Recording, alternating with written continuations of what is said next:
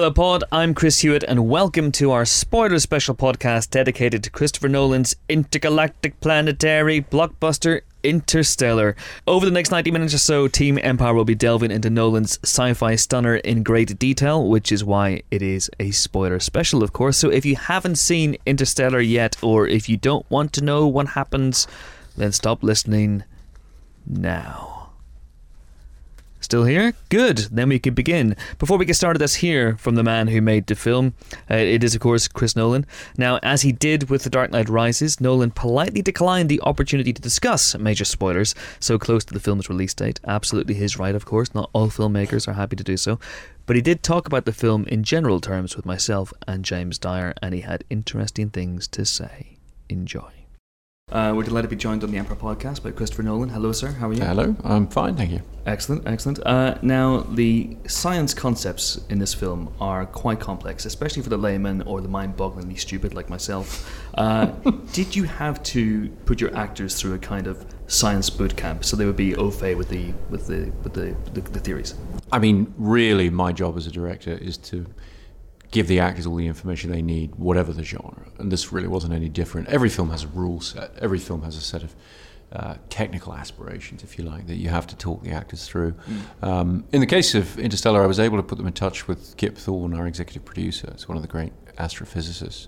Um, so he was able to sort of give them the direct uh, set of knowledge, if you like. But but really, it was just about a rule set. And truthfully, every film has that. Mm-hmm it feels very much like a kind of uh, a sort of a wistful look back at the, the sort of space race of the 50s and 60s. Was mm. that was that something that meant a lot to you as a child?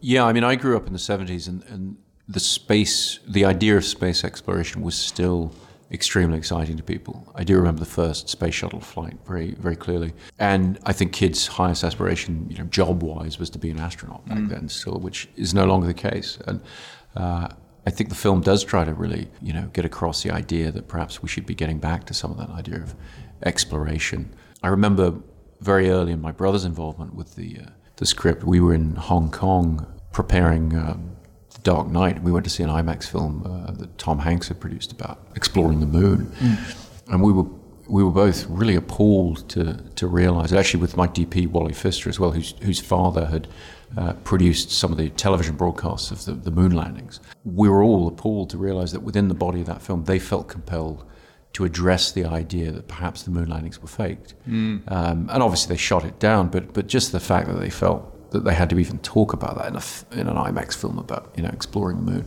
we found really shocking actually. So it's something we really wanted to to get into the film. This idea of you know it's time to get back out there. Because it feels like there's a real sense of disappointment there, like the redacting of the textbooks, the sort of broken Apollo lander, the dusty yeah. space shuttle. There's a sense of, you know, where is the NASA that I grew up with? Yeah. I mean, an, another thing that, that happened in, in prep on the film was Emma and myself. You know, we went up uh, in the hills of Griffith Park and watched the space shuttle get flown in to Los Angeles on the back of a 747, and they did a sort of low, low-level circuit of the city before they landed and took it to the science center for its final resting place. Mm. And there were hundreds of people up on this hill with flags, you know, American flags, and cheering, and and it was a very emotional experience, actually, very emotional. And you were looking at this modified 747 with this great craft mm. on it, thinking, we're looking at one of the finest examples of collective human endeavor on the positive side of what we as a, as a people can achieve together. And that just isn't there anymore. I mean, mm. not, not the way it was. Uh, and I think it'd be nice to get back to some of that. Is that something you want to instill, for example, in your children? Because I mean, you shot the film under the name Flora's Letter, and it does feel very much like that. Well, I think, I mean, you know, McConaughey's character, you know, Matthew plays a, a father, and uh, Cooper's relationship to his kids is one of the things that drew me to the script in the first place. I'm a father of four myself, and uh, it was something I very strongly related to. And I think the sense of childlike kind of wonderment, the idea of being fascinated by space and by physics uh, is something that was very important to me as a kid, and it's one of the reasons I made the film. And so I hate to think that, that my kids aren't getting that, and I certainly try to instill that in them as best I can. So Inception is a film, I think, that, that it asks a lot of questions, it dangles answers, and it sort of leads you to sort of reach for them. But this it seemed like you took pains to explain a lot of the events, mm. you know, to use the science to actually explain where people are. Was that, you know, a sense so that people didn't get lost amidst all the sort of theoretical physics or? Well, I think they've, I mean, it's interesting. They're very different stories in a sense. And I think that Interstellar is certainly a very simple story. The issues it deals with uh, are incredibly complicated and mind blowing. You know, these, these things that real world physics allows for. So, for example, this is the first film in which my fascination with time and the subjectivity of time has been, you know, not just a structural indulgence or a you know structural fascination. It's actually a part of the story. Um, the story is very linear, but time itself is slippery in the film mm. for very solid, real world physics reasons. And so, uh, I think if there's an antagonist in, in Interstellar, it is time actually. And so there are a lot of senses in which this is a very, very simple story that has very complex ramifications. So, as far as ambiguity goes, that's always my purpose with ambiguity is to always be as specific about what the ambiguity is, to be as unambiguous about the ambiguity as possible. and in the case of Interstellar, it's not so much about ambiguity, it's, it's more about really trying to pass through this experience and uh, get something out of it at the end of the day. And so uh, I definitely took the decision that I didn't want to be evasive at all. I want there to be answers to questions in there because uh, there's a lot to take in. There's a lot that the film asks you to do in terms of absorbing uh, what's going on and, and, paying attention to it. And uh, we wanted the answers to be there for the audience, whether they pick them up watching the film first time or not. I think people are going to watch the film in very different ways and on very different levels, and, and, that's something that I, I really enjoy in filmmaking as well. Well, we can talk about physics a little bit. I was going to say you mentioned time quite a lot. The idea of gravity as something that sort of penetrates time as a, as a concept, I think, is something that certainly in, in film and TV we've not really. I mean, I've seen episode, every episode of Star Trek. I don't remember that one. Um, is this is this uh, you know something new essentially that we're witnessing? Which part of it? You mean gravity and its relationship? Yeah, because obviously time. time. being relative is something that's often explored, but gravity is something that can pierce time. Well, it can cross dimensions time. Yeah. No, that was one of the ideas that when I came to the script, my brother had been working on it for some years with uh, Steven Spielberg attached to direct. When I came on and read it and, and talked to him about it, he'd, he'd spent a lot of time working with Kip and introducing a lot of really amazing ideas far too many. And, and I was, uh, I sort of came to the table as the grown up, kind of pouring a bucket of cold water, everything, and going, look, no one's going to take in all this stuff. Um, and so what I did is I sifted through and really tried to find the the core things that Jonah had been trying to get at. And one of the things that I found in there was this idea that that gravity can cross dimensions. Mm. Uh, and it wasn't something I knew, and I talked it through with Kip, and it's uh, real world physics as best as they can understand or predict it. Gravitational theory in physics is what was the most important and underlying, you know, the most underlying consistent thread of, of real world physics in, in Jonah's original draft. And what I tried to do in rewriting it is make that absolutely front and center, the, the point of the story, if you like.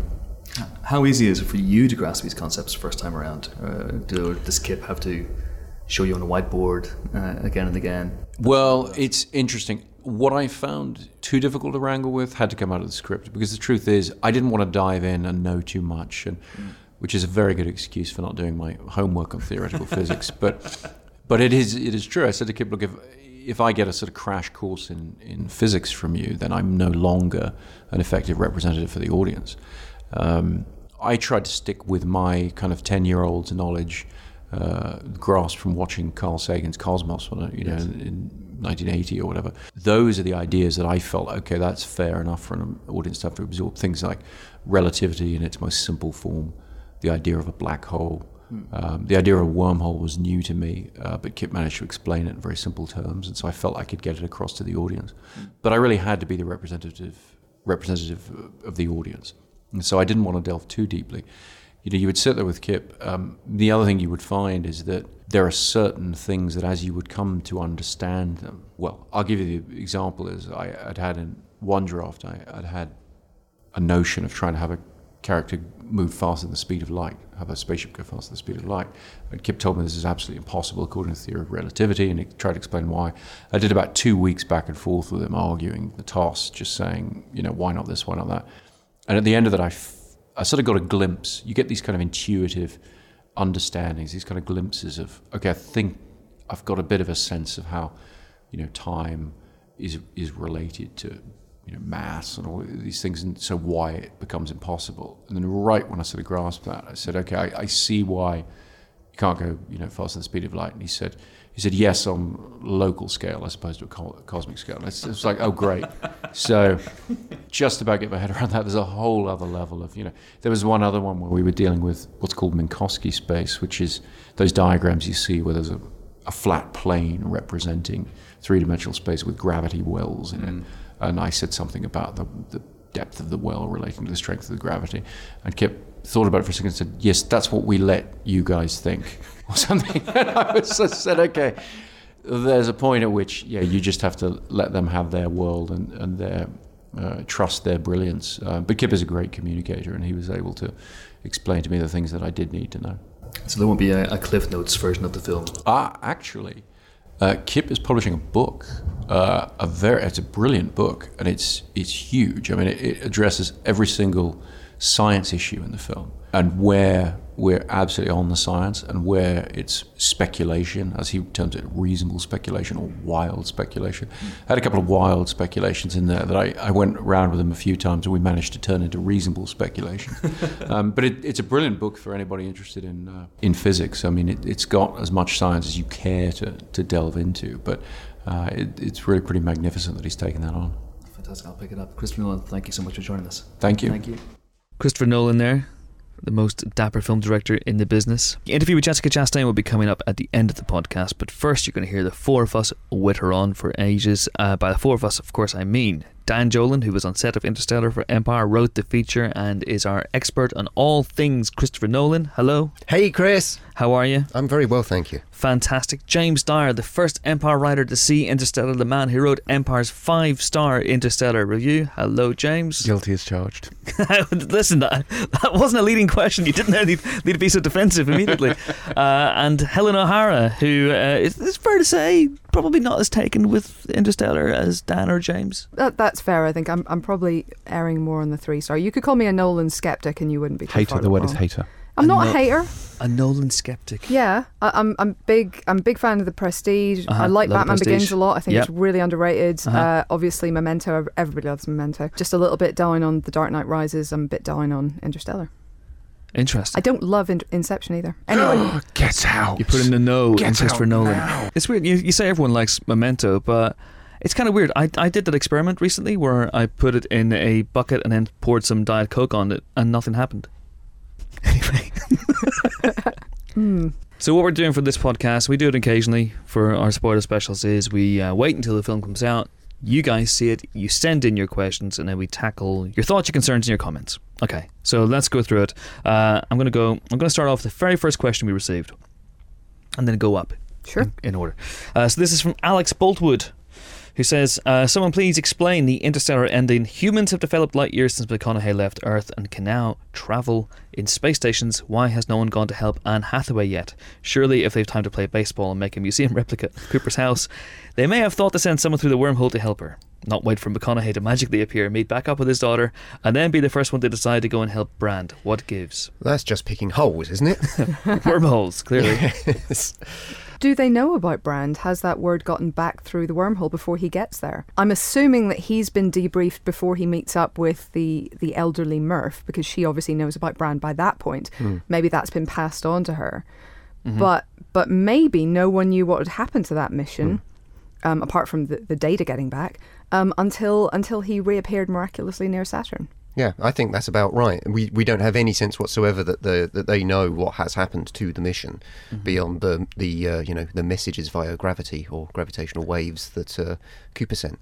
There does seem to be a certain uh, laissez-faire attitude, though. Once they wake up, uh, once he wakes up, and they get his information, and they know the brand is still out there. Hopefully, uh, still out there at least.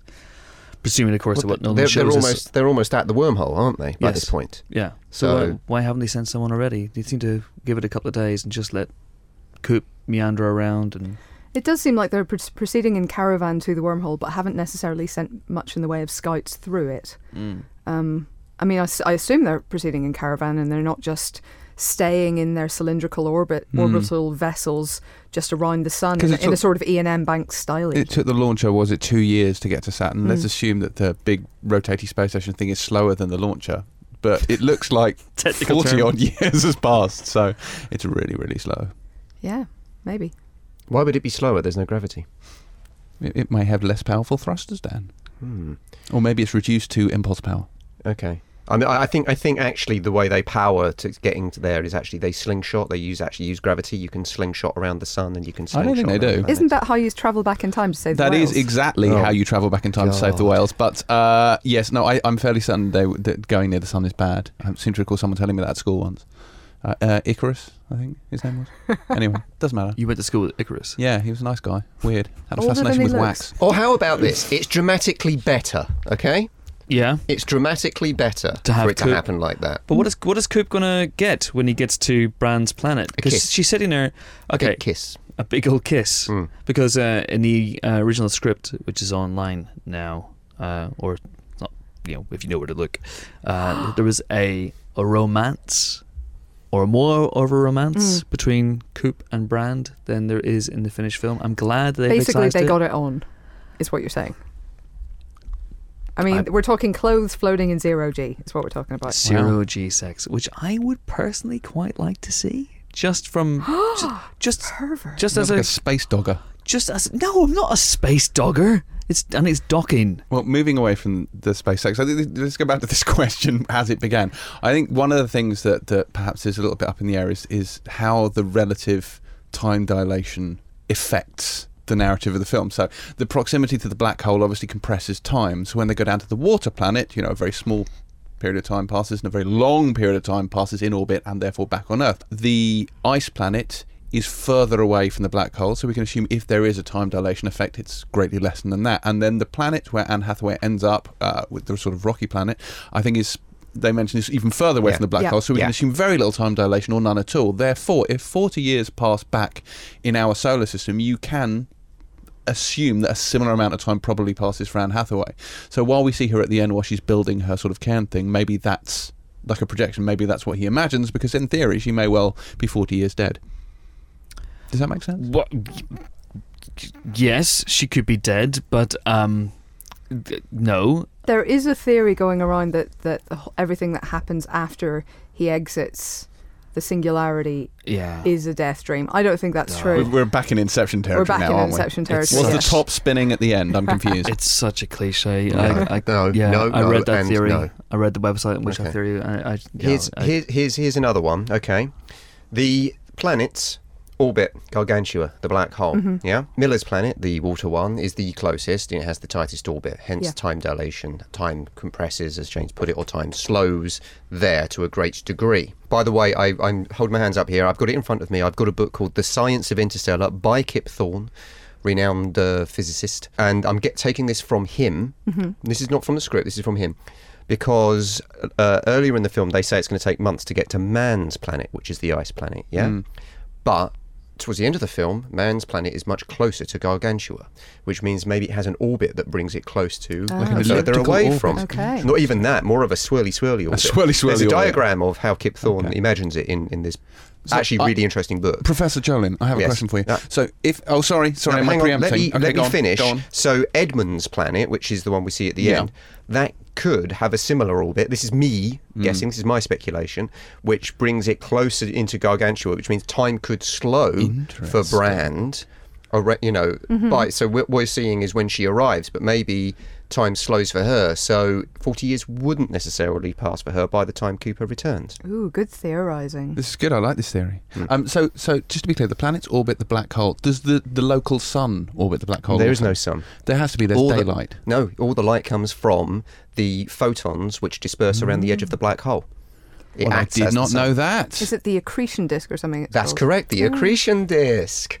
Wow. I've never seen one before. No one has, but I'm guessing it's a white hole. Anyway, So there you go. any excuse to.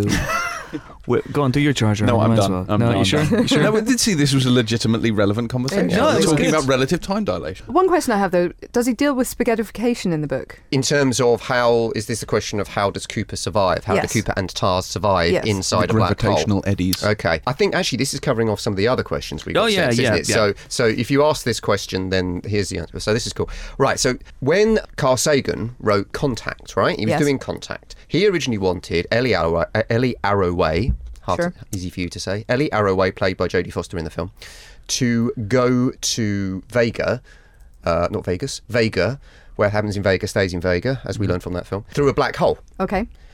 And Kip Thorne said, "No, no, no, no, no, no," because he was mates with Carl Sagan. He said, "No, no, no, you can't, you can't make it a black hole because she would just be killed. So it's got to be a wormhole." And that's how wormholes got into popular culture Sure. through that. But more research has been done since, and and more, or rather, more further discoveries, whatever. And they've figured out it is conceivable that you could survive in a black hole Interesting. if it had what they call, and this is a phrase used in the film by Romilly, a gentle, in inverted commas, That's true. singularity. Okay. But there's also the fact that Cooper doesn't necessarily he goes to the singularity, but he doesn't go further in. He gets caught by the fifth dimensional beings in the Tesseract, which is the hypercube, and taken outside of our universe Into the bulk. into what is known as yes exactly the bulk from the brane which is short for membrane b-r-a-n-e into the bulk by these bulk beings so he he could survive for as long as he did is conceivable and then he was effectively rescued he was plucked out from possible further destruction By Okay. by the fifth dimensional beings. The prophets, aka the wormhole. No, aliens. Leeloo. Leeloo Dallas. The ones that Nick refers to as the transdimensional love beings. Yes. yes. or or humans humans of a indeterminate future Okay. as as cooper theorizes yes. All right. Okay. I'm sure we'll We've broken get on. Chris. Yeah, you've broken me. okay My role in this podcast is basically just to ask the questions Mm. and, and nod occasionally, which Okay. doesn't come across very well on a podcast, but but there you go. Yeah. Uh, so Cooper gets to Brand. James thinks she could be dead, which is a real bummer.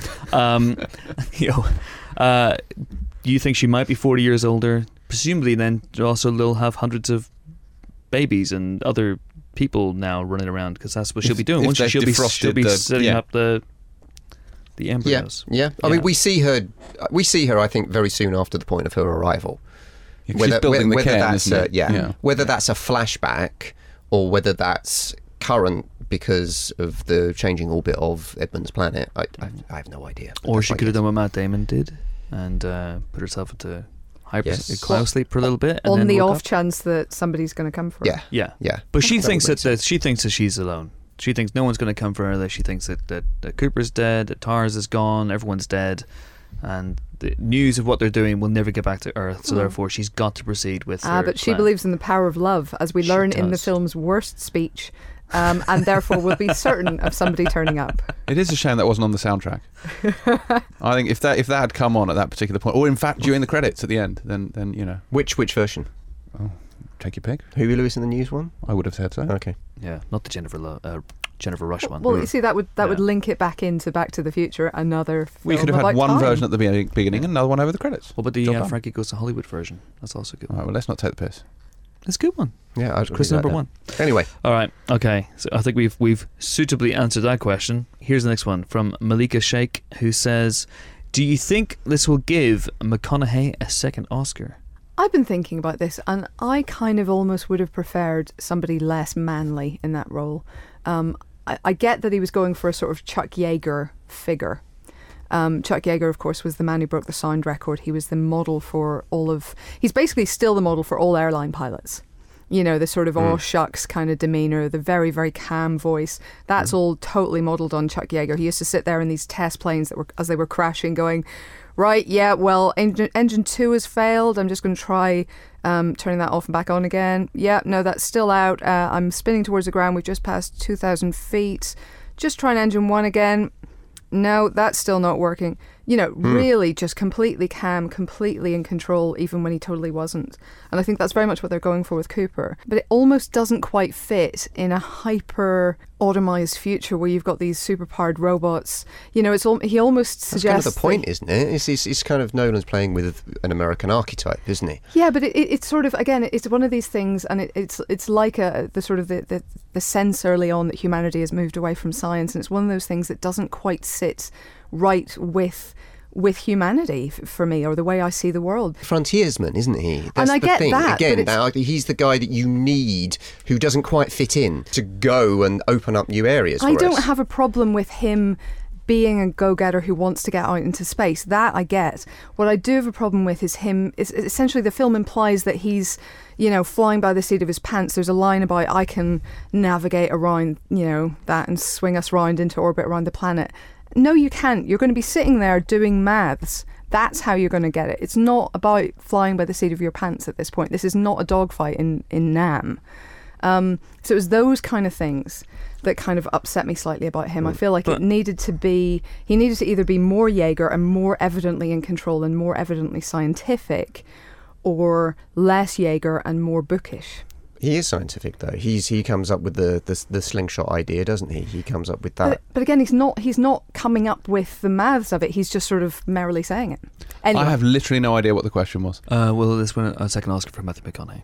I don't think so, personally. Uh, I think it's a great performance. I really liked it. I think Helen's right. It is very Chuck Yeager. It's, it's lifted straight out of the right stuff, isn't it? It's Philip Mhm. Kaufman's yeah, film, Sam, which is a Sam big, Shepard's uh, performance. yeah, which is a big influence on, on Nolan. I think he played it wonderfully. I think, in particular, the scene where he uh, comes back up from the water planet uh, and watches his sort of entire life sort of unspool by proxy without him over the video mate is absolutely heartbreaking. And that shot to his face when he's just contorted with grief. It's, uh, I mean, it, I think it's a, it's a great performance. Um, whether or not it will be uh, Oscar worthy, I think to a certain extent depends on the the field. Two it? years in a row is very rare as I well. I would say so. yeah. it's a weirdly open year. Actually, I, I don't know who's going to dominate the Oscars at this point.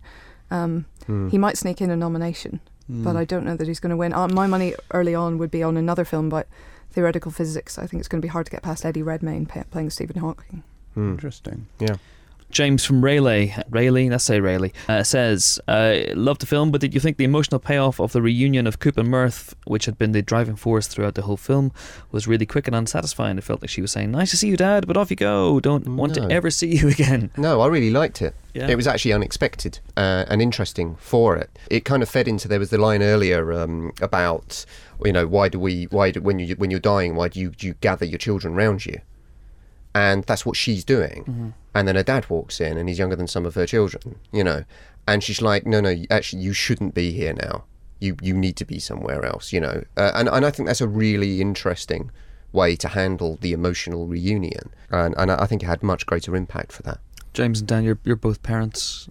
Did this, did the Coop Murph relationship hit you harder I should point most? out we are not parents of the same child. You're not of the same No. child. No. Uh, yeah, no, I, I, I very much together. liked it. I thought, I mean, it's a film about the relationship between a father and his daughter all the way through, and uh, I think that resonates all the way through the film, right up until the end. As Dan said, I think it was very unexpected. I absolutely had him written off as, you know, black hole fodder. Uh, so that that whole sequence was uh, very much a surprise to me. But no, I didn't. I didn't find it particularly quick and unsatisfying and I kind of understood her point with it that exactly as Dan says this is about her and her children and his you know his place is elsewhere and no parent should ever have to watch their child die I thought was a, a fair point It, it's interesting how that changed from the original script, which had um, him getting back, and there was a, still a deathbed scene, but it was his great great grandson. Um, Mm, hundreds so of years later. hundreds I of think. years Yeah. later, um, and I thought that was interesting that the, the original version he didn't keep his promise, and in this Mm. one he did. Um, I'm not sure if that's more Hollywood or or not, but it's uh, yeah, it's kind of an interesting change. And also, of course, in the original version, Murph was a boy. Mm. Um, I think it is more interesting to have a father daughter story, just because, as I've banged on about endlessly, father son stories Yeah, enough. there are a lot of them Consider other options, people. isn't it? Like half half the scientist characters in the film are women, I suppose that's true. which is also good.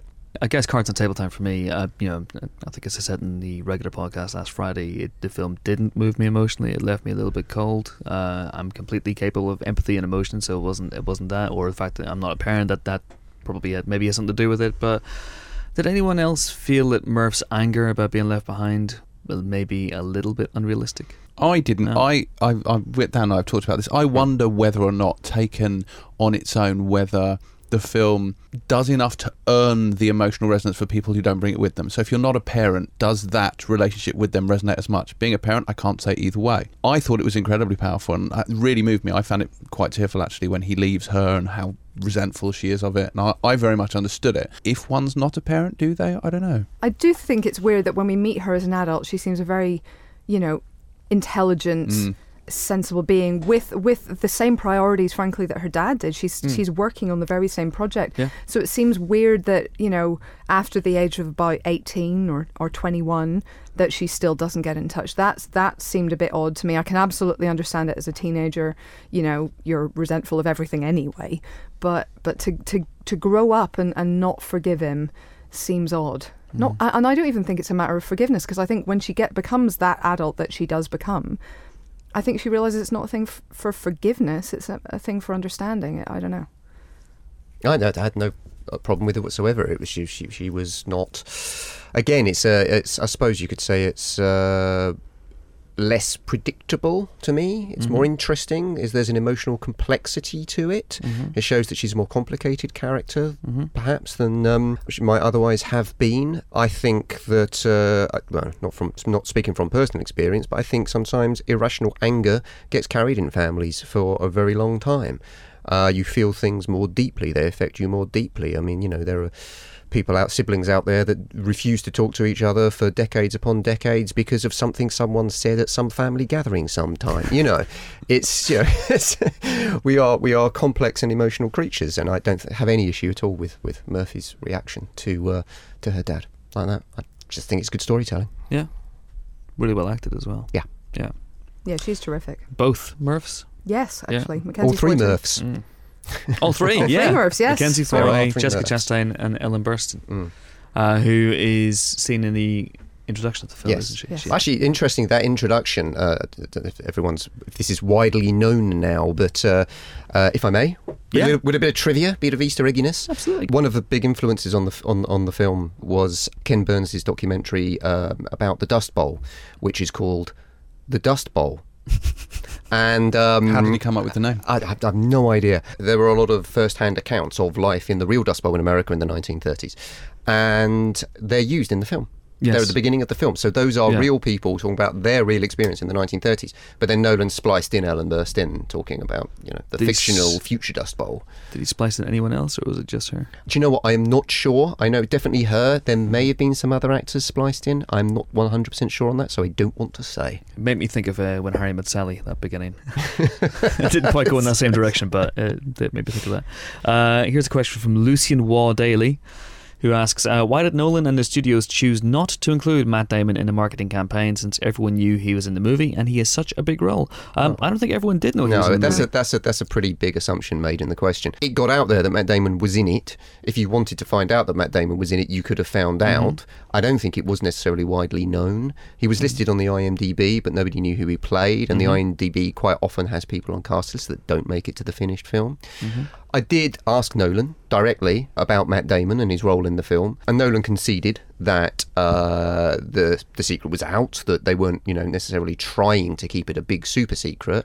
But he said he did not want to discuss the Matt Damon character because he wanted it to feel for as many people as possible like a discovery when it happened in the film, like a surprise. Yeah. And I, you know, I'm I'm in no way against surprise cameos. I always like what they can bring to a movie, and I think Matt Damon was very interesting casting because of the kind of person he usually gets cast as, and he has this very sort of square-jawed American hero kind of a look, which creates extra tension when Mann goes the way he does. I, I felt like he had space crazy tattooed on his forehead when he turned up.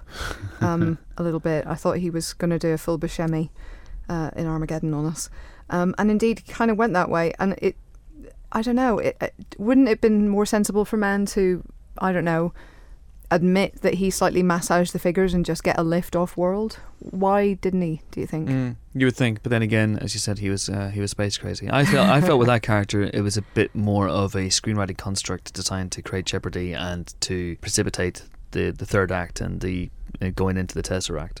Because they would never have gone into that had it not been for him tampering with the space station, the space station blowing up and, and whatnot.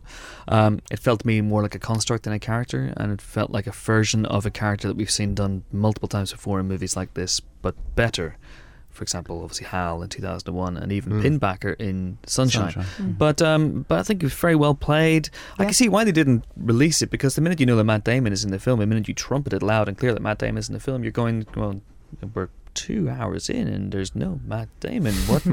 but there's this guy they keep talking about, Doctor Mann, who's the best of us. The and, best uh, of us. He's the very best of us, and uh, his name can't be a metaphor. Uh, so.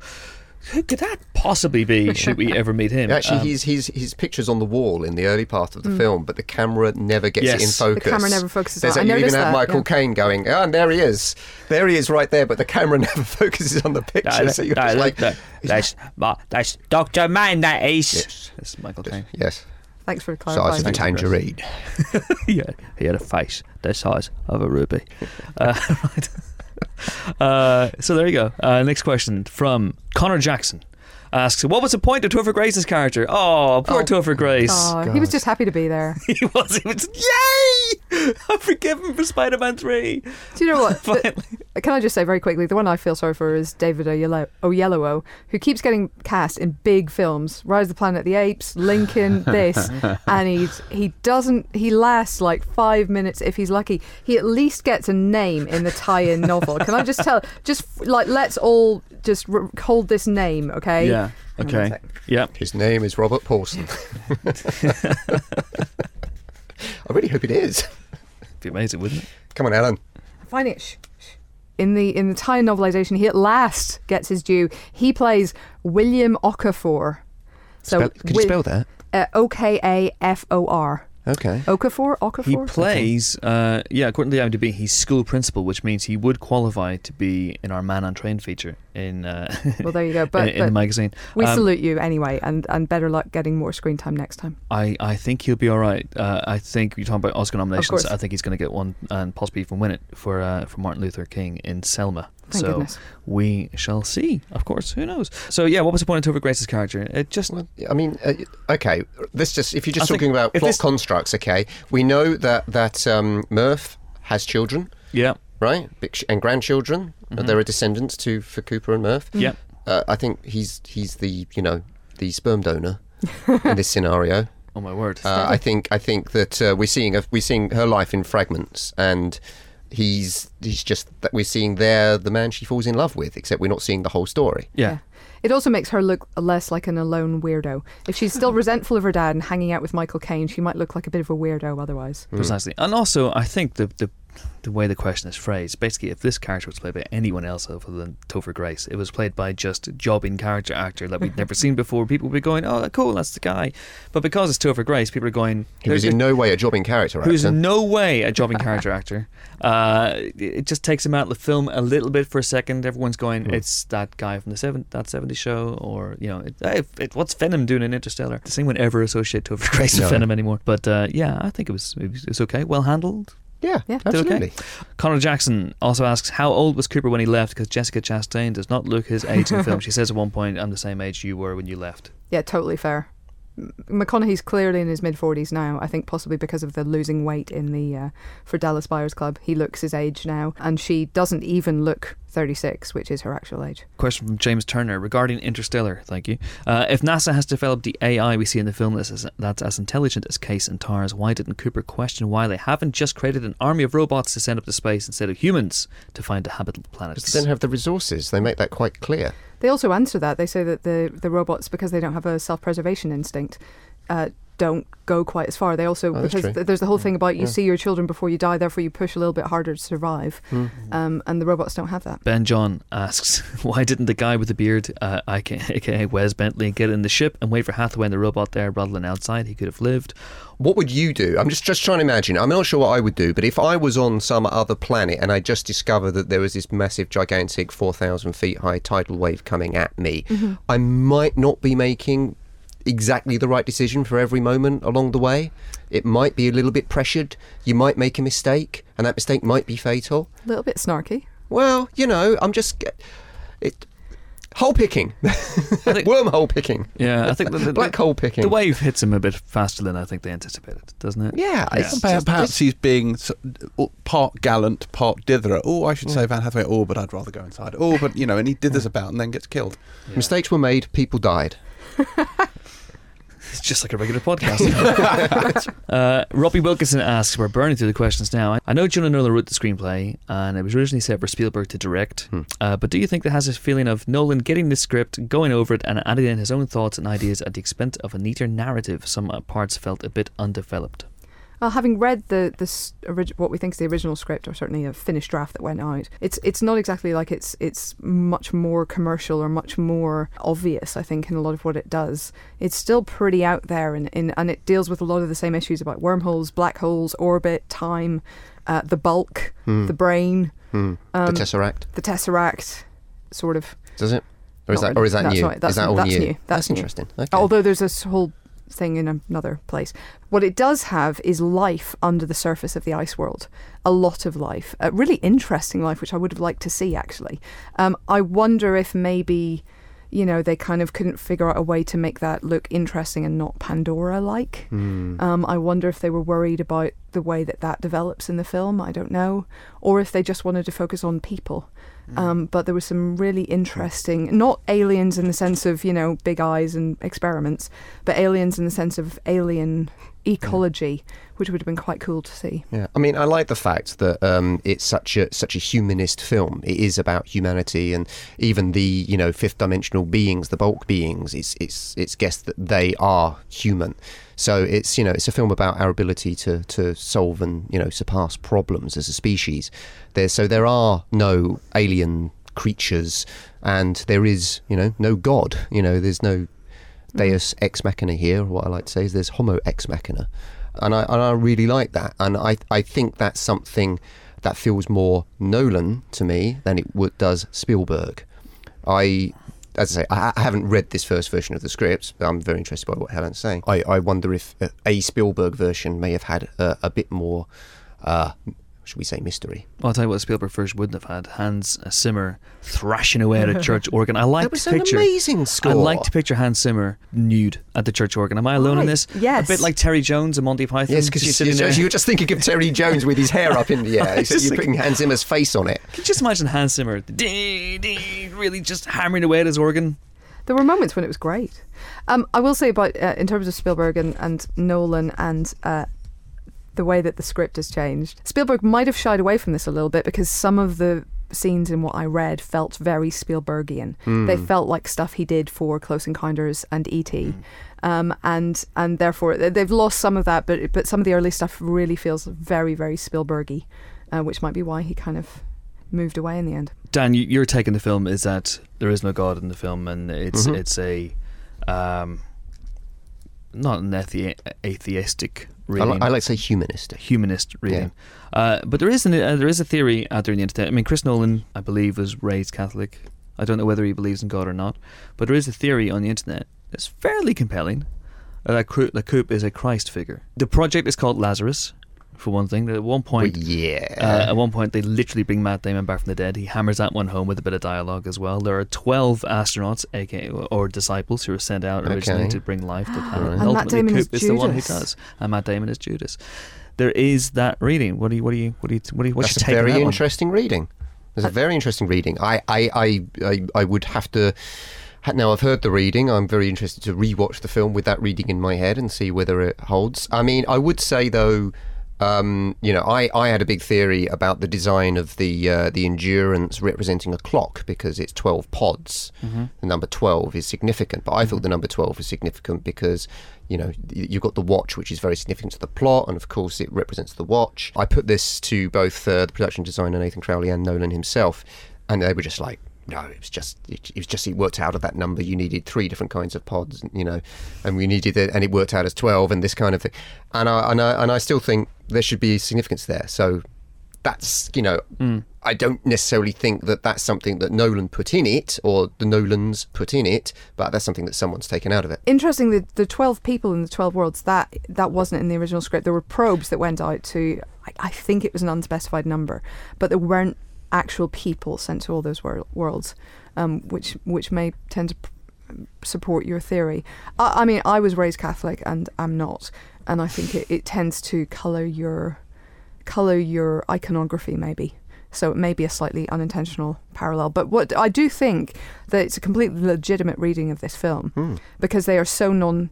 They, they they suggest very strongly that it's man, future man in the wormhole, man with one N, not two. Yes. Um, but you could absolutely read that as God if you if you go into that with that in your mind. Of course, what are the what's what's Brand doing at the end with all those those embryos? But virgin birth on a massive scale, as well. I'm just going to throw that one out there and let that bake a noodle for a while as well. Okay. Uh, here's so what? que- So what are the robots? The robots. Are they are they the, the, the two tablets with the with five commandments each or something? yes. The- John Lithgow's one of the three wise men. Tars and Case the other two. Okay. All right then. And who's David Oyelowo? He's school principal. Dan, we've discussed. Okay, sorry. William Okafor. Yes. Or he could be the the um the people in the temple. The tax, the money lenders in the yes, the temple. money lenders and uh, people pushing. Wait, I can. Is, is, is Bible right? False prophets because Uh-huh. he's he's peddling something to the masses that Jesus. I just like to say Coop, that the look on doesn't James's like. the look on James's face staring at Chris right now James, who, who is, is, studied is withering. The very definition theology. of withering. at university, and let's let's put this in the podcast. Let's put this on record, Jimbo. You studied theology at university I did. purely so you can have arguments with people. Is this That's right? Not entirely untrue. Uh, explain. I'm a lot of fun to be around. uh, no, I used to have a lot of uh, a lot of uh, uh, shall we say debates on this particular subject when I was a teenager, and as such, I devoted three years of my life to reading theology at university so that I was better equipped to grind them into intellectual dust. So, what's your take on the uh, the Coop is Christ theory? Uh, I, I I think it's it's yeah, I think Helen's not wrong. I think a lot of this stuff does colour your thinking, but it's very easy. I mean, everything's a Christ analogy if you look hard enough. Yeah. You know, you can refer everything back to biblical stories, but then if you start, you know, trawling through Jungian architect, there are no original stories, and everything is based off one of the few story archetypes which you can interpret in a number of different ways. So. Of course, Christopher Nolan did produce Man of Steel, which is the biggest Christ metaphor of recent times. Oh, Superman Returns is a much bigger Christ metaphor. Oh, than I don't Man know. And he Mm. likes E.T., which is also a Christ metaphor. Yeah, that's true. But no, Man of Steel with the floating out of the spaceship in a in a cruciform. He does. It, He does the same with Superman Returns, where he uh, But- literally dies and comes back to life, and he falls to earth Yeah. in the Christ uh, in the Okay, crucifix exposed. Both the Superman films of recent times, of this century, have been giant Christ metaphors. But the point is, Chris Nolan produced one of them, so maybe he does have that somewhere in his makeup. Maybe. Hmm. Maybe I don't mean to imply he wears makeup. I mean his composition. We understood. I don't mean an essay. I mean in his. I thought a bit of makeup with that suit of his would, would go very nicely. Very dapper. Uh, Stephen Ryan asks, um, "The Earth is down to one crop, and this is nitpicking. We're talking about nitpicking here, okay? Is this going to make me cross? Yes, the Earth's down to one crop. This was on a Vulture. Uh, Vulture did a 19 plot holes from Hmm. Interstellar, most of which weren't even plot holes. Anyway, Stephen Ryan says the Earth's down to one crop, which is corn. How come Cooper is able to drink beer? Then I'm not sure I've ever heard of a corn brewery, or has Bud Light cam- claimed all rights to the wheat? Both two people are pointing at me now. Helen Honestly, is- this is answered. This is answered. Helen has the answer in her Helen hand. has the Interstellar uh, Thai novelization written by. Written by um, Greg Keyes. Yes. Hello, Greg. Uh, based on, of course, the screenplay by the Nolan brothers. In the novelization, it does specify he's drinking corn beer. Now, you might reasonably say, if there is such a food shortage, what are they doing making beer out of corn instead of eating it? I- I would I say to say you, no, you wouldn't. as an as a teetotaler, I would. Um, but I guess it is not entirely unreasonable that people might still want to drink. I think getting drunk would be very helpful in that scenario. I guess so. I was very interested by the world that Nolan constructed, a world in which technology was very, very much on the back burner, and they, they took solace in things like all American pursuits like baseball.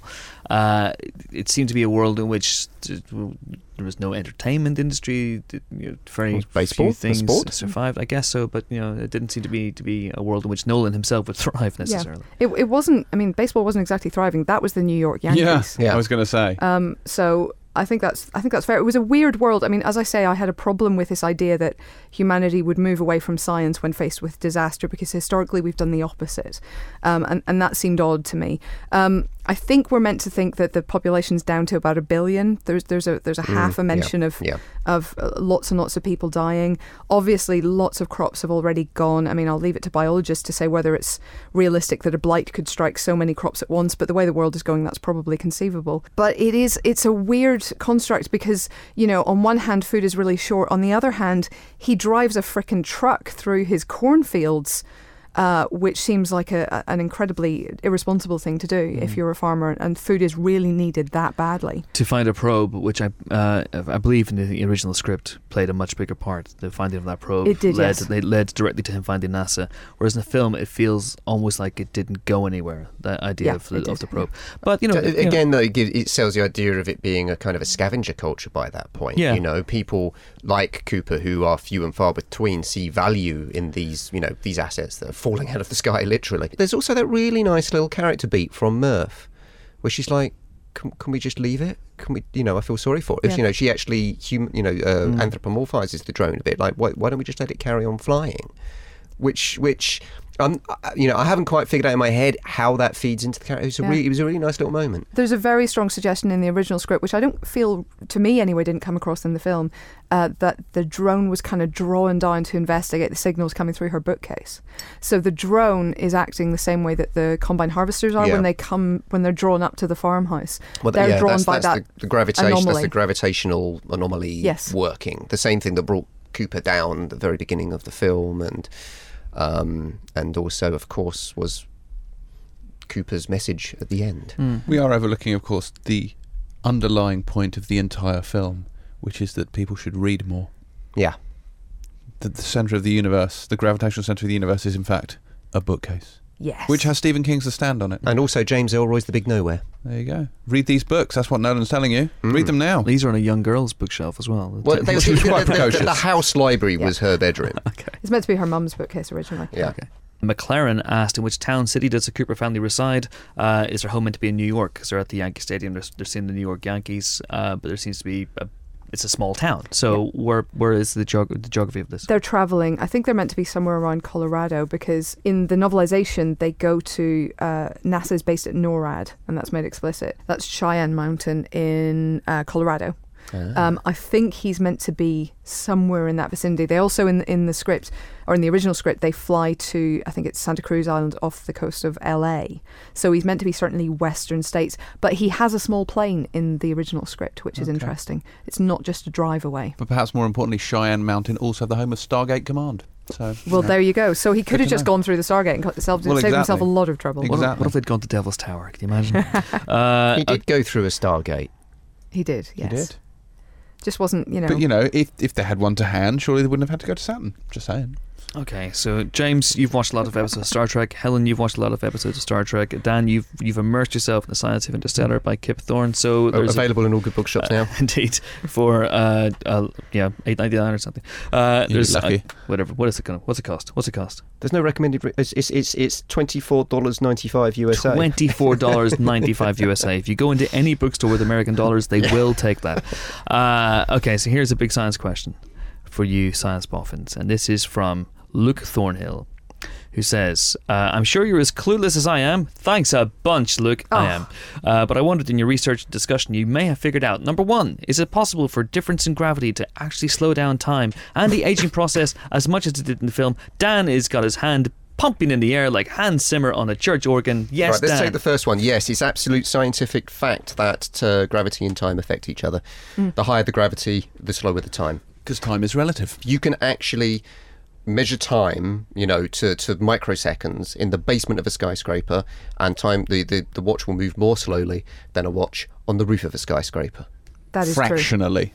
Yeah, it's tiny time. We're talking millionths of microseconds. You're not going to miss here. the British Bake Off if you're But sitting in a basement. But Nolan Nolan actually said to Kip Thorne, he actually said, "I need it to be so that one hour on Miller's planet is the equivalent of seventy years on Earth." And Kip Thorne was like, uh, "Right, I don't think we, I don't think we can do that." And, and I said, "Well, the story, the story, it has to be in the story. How how do you figure that out?" And Kip Thorne did all his whatever magic magic equation making stuff he did. Siri, And and make it so Yes. one hour. and figured out that for that to be possible, Gargantua would have to spin at the highest possible speed a black hole can spin in order to create the uh, level of gravity that would affect Miller's planet in such a way that one hour there would be equivalent of seven hours on Earth. Seven years. Sorry, seven years on Earth. Yes, you're right. So the black hole then isn't that gentle. It doesn't sound it? gentle. It doesn't sound gentle. Sounds this is very it. aggressive. The singularity is gentle, but the black hole spins very fast. Do not go No. gentle into that good black hole. That's right. Okay, so it's a it's a very very very specific black hole, and and the massive gravity that causes that slowdown of time wouldn't tear Miller's planet apart. Is that, is that what you're telling us? It uh, well, this again, this is this is Kip one, one of Kip's questions Sure. that he found an answer. He theorized that the, the planet would actually be kind of squished. It wouldn't. Okay. It wouldn't because of the forces. The Well, gravitational ours is kind of slightly squished as Yeah, well. but even more so. Okay. And of course, that also explains the huge waves okay, that that sort of tear across the planet as well. as long as he's got the numbers, I'll trust him. Yes. Just Well, what I find interesting about it is, is that scientists, it's got scientists arguing amongst themselves because sometimes there can be no consensus. Lots of scientists Mhm. differ on a lot of stuff. So Neil deGrasse Tyson, the, the brilliant Mm. uh, scient- American scientist, has uh, basically said on Twitter yesterday, "You would never get me near a black hole." I mean that I would no. Um, I think he actually did say something about. he clearly believes in spaghettification. Yeah. Yeah, he says, Never look to me for opinions on new films. All I do is highlight the science one might or might not find within them. I was just going to ask about, uh, from that as well, the idea of time and the aging process. Uh, possibly one of the reasons why you're talking about the black hole being very, very specific, but presumably the future humans put the wormhole there because that was the right Sure. planet. So they, they put it there so that we would find it deliberately. But we're going back to paradoxes here. Uh, and what, to jump, there's there's two kinds of time travel paradoxes in films. Take Yes. Uh, well, we come back to Terry Pratchett with this. Uh, yes, there's obviously linear time travel, whereby there's a, there's a single timeline, and obviously anything you do further back on the timeline affects what happens later in the timeline. Or there's the trousers of time model, whereupon any time you make a change back in the path, it splits off a different reality, uh, thereby not affecting the timeline, possibly that you came from. Uh, this would tend to adhere to the former model. Because a lot of But- people are asking how the, the future humans can put a wormhole there because that's dependent on Coop succeeding in his uh, endeavors, which are only made possible by the future humans. That said, and this is something which is addressed quite at length in Deep Space Nine, uh, and that's uh, and that's that time isn't necessarily linear in that way. That all time could, in fact, take place simultaneously. It all happens at once. We simply experience it in a, in a linear fashion, in that we are born, time passes, and we die. Whereas who's to say all time doesn't happen simultaneously, and yet people experience it in different ways. I think the wormhole aliens expressed it slightly more articulately than that, but that's basically the gist. I mean, basically, we live in sort of we experience life in four dimensions. So we Mm-hmm. we have three dimensions of our own, and then we move through time in That's one linear. That, that is the fourth dimension. We move through that in a linear fashion. If if these beings are fifth dimensional beings, which Yeah. is the theory, Outside time. outside time they can manipulate time itself. it's like looking down on time on Google Earth. It also, it's not strictly speaking time travel because two of the um, well, one of the one big rule set down for the film, like the you know the rules of the drama, was that you physical objects and light cannot travel back in time. But gravity can. Gravity can. So what's happening at the end there is Cooper's going into a tesseract or hypercube, which is a four-dimensional object, moving outside of the brane through the bulk to dock mm-hmm. with Murphy's bedroom wall. Right? Okay, Okay. Yeah. But he's experiencing Murphy's bedroom outside of the four dimensions that we experience. So, as Helen said, eh, he's kind of seeing everything simultaneously, depending on which direction he looks within the Tesseract. He can see Murph as a child, he can see Murph as an adult, but of course, it takes him a little while to orient himself. So, the first thing he's doing is banging on the books, isn't he? And that creates the gravitational waves that push the book off the shelf. And then he figures out how he can move around within the, the Tesseract to effectively dock with different points in time as Murph is experiencing it. But he's not actually travelled in time within our universe at He all. is simply affecting the timeline in the past as opposed to going Yes. into the past. Yes. Yes. So, you know, th- that, that whole paradox thing, uh, kind of in a weird way, just does not apply because that's just how it is. Well, Yeah. It's a wormhole, but they, but he he he lives in a world where the wormhole exists. But without him, if he doesn't succeed, then the wormhole wouldn't succeed. the paradox Wouldn't persists Not if you believe that time is linear and there's a single timeline. Because obviously, if he he would never have gone into space if he hadn't already been into space, to, you know, to affect Yeah. himself, given himself the coordinates. So yes, there is a paradox there, but you know, I'm sure. I'm sure a lot of people, uh, probably in this room, and a lot of people who are watching the film, guessed at some point fairly early in the film that the ghost that was causing the anomalies Yes. in Murph's bedroom. we live to become the in ghosts of our children's future. Coop. But um, it's interesting. One of the one of the things the Vulture's uh, Fulcher um, piece about the plot holes was uh, they went, well, why does Coop? The first thing Coop does when he gets into the Tesseract is he says he bangs out the message "Stay." Now, who's he saying it to? Well, he's saying it to himself because he doesn't think that he's going to live beyond that, and he doesn't want to to die in a black hole. It's that seemed fairly obvious to me. Yeah, it? it's, it's an Yeah. emotion. It's an emotional response. You, you notice how during the scene he gets more composed. He, first of all, he's just angrily banging, and then he's like screaming at himself, Mm. and then he gradually becomes more and more and more composed until he reaches the point where he can transmit the uh, the gravitational quantum data Yeah. through the Morse code. I didn't think it was about watch. death. I didn't think it was saying stay, you're going to die. I thought it was stay, don't leave her. Yeah, it was. Yeah. it a was very much about don't leave her. It's all pointless. Yeah. Stay with your daughter. Absolutely. Blimey, I mean, we could probably talk about this movie for weeks, Hmm. but time haha, is against us. Or is it Uh, gravity?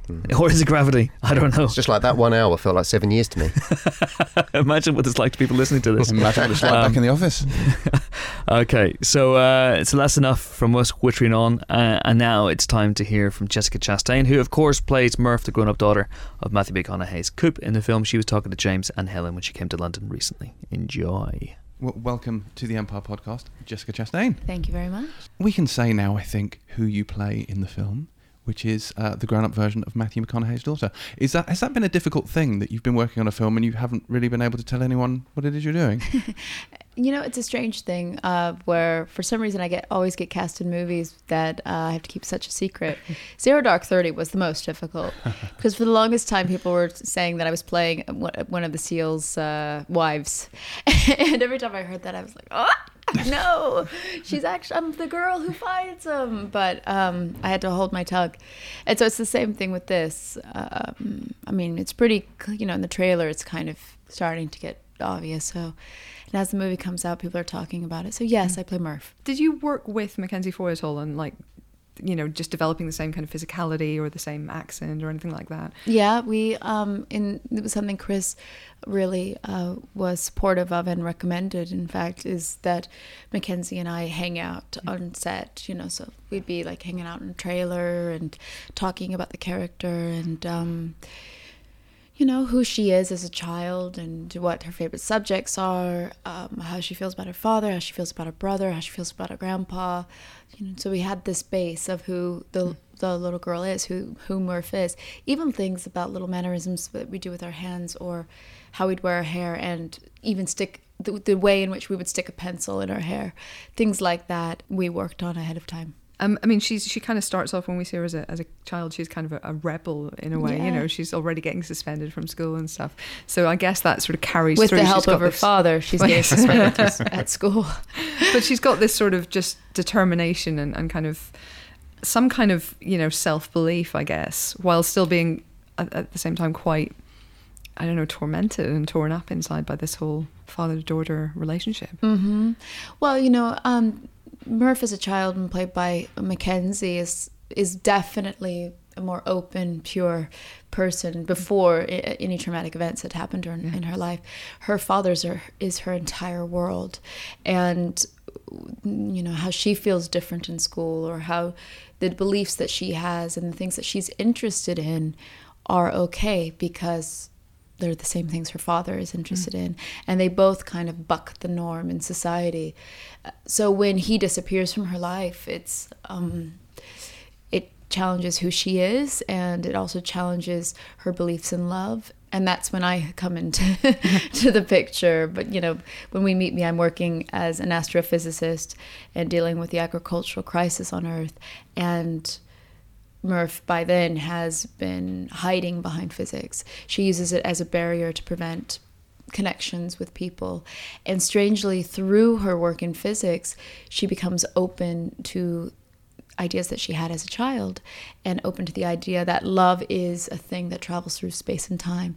And just because someone leaves you doesn't mean that they're not with you. The scene where we first introduced to Murph as you Yeah. is, I would say, probably the film's most emotionally powerful sequence. I mean, what did you think when you first read that part in the script? I could tell on the page it was very powerful. I don't. I mean, it's a tough thing to give away um, to talk about, but uh, I mean, I knew even filming it. I, I filmed it on the first day um, on set for myself. As an actor, I like to work with other actors. I'm I I use that as you know how I'm going to play a scene, what they're doing, and there's a situation where my scene partner is actually a camera and I don't have anything to react to, but it was perfect for the character. She's desperately, even through anger and um, hurt, she's looking for a connection. There is none to be had in a camera lens. There's an echo in the script, I guess, between the idea of of leaving the nest, and it's both a sort of an individual idea of, you know, especially f- I would say for Murph, um, but also the sort of the humanity going off and t- to look for somewhere new, and, and you know McConaughey's mission and so on. It's a, it's a sort of a your your your role is almost a microcosm of, of the whole story of the film at the same same time as mm. being a personal journey. Yeah, that's that's interesting that you say that. What I love about my character is that she is not the puppet of the male protagonist in the film. In a way, I feel like I'm in a, completely different movie. Yes, she carries around with her the trauma mm-hmm. of this absence of this this person in her life, but she's actively participating in changing her world. And even with the help of um, some information from certain people, she is the one Yeah. who um, is very independent and is able to accomplish things on her own. The whole film, essentially, the, the through line is that sort of father daughter relationship, which I think obviously uh, we've spoken about before. Christopher Nolan shot the film under Flora's letter, and that's Yeah. essentially what the film is. What did you make of that? I mean, did you speak to Chris about that? Because it's so, it is so central to it. I didn't, in fact. You know, my character is very isolated. Mm. And Chris and I never had a one on one, which is strange as I'm talking to everyone during press. They're all telling me about their one on ones with him um, before even starting the film. And I met him at a costume fitting. And then, you know, we discussed during a, a hair makeup test, but we never were like alone sitting having coffee talking about this character. And I wonder if part of that was on purpose because the character really is completely isolated in a way.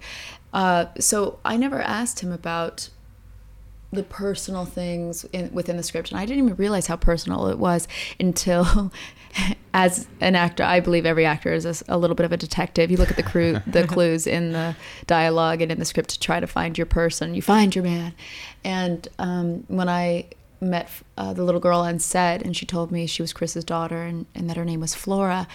Immediately, everything fell into place when I realized, oh wait a minute, that's the name on our production uh, company.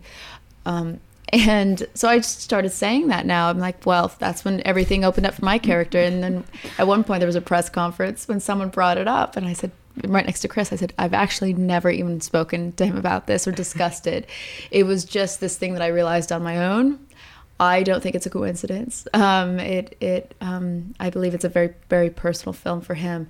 But of course, he has four children in total, and um, it's a, it's a love letter to all of his children. Yeah, children. I think he's he's named other films after after the boys. Oh, already. really? That- It was Magnus Rex was one. Yeah, that's right. Rory's first kiss was the working title of Dark Knight. So he, he's not leaving anybody out. I don't. Good.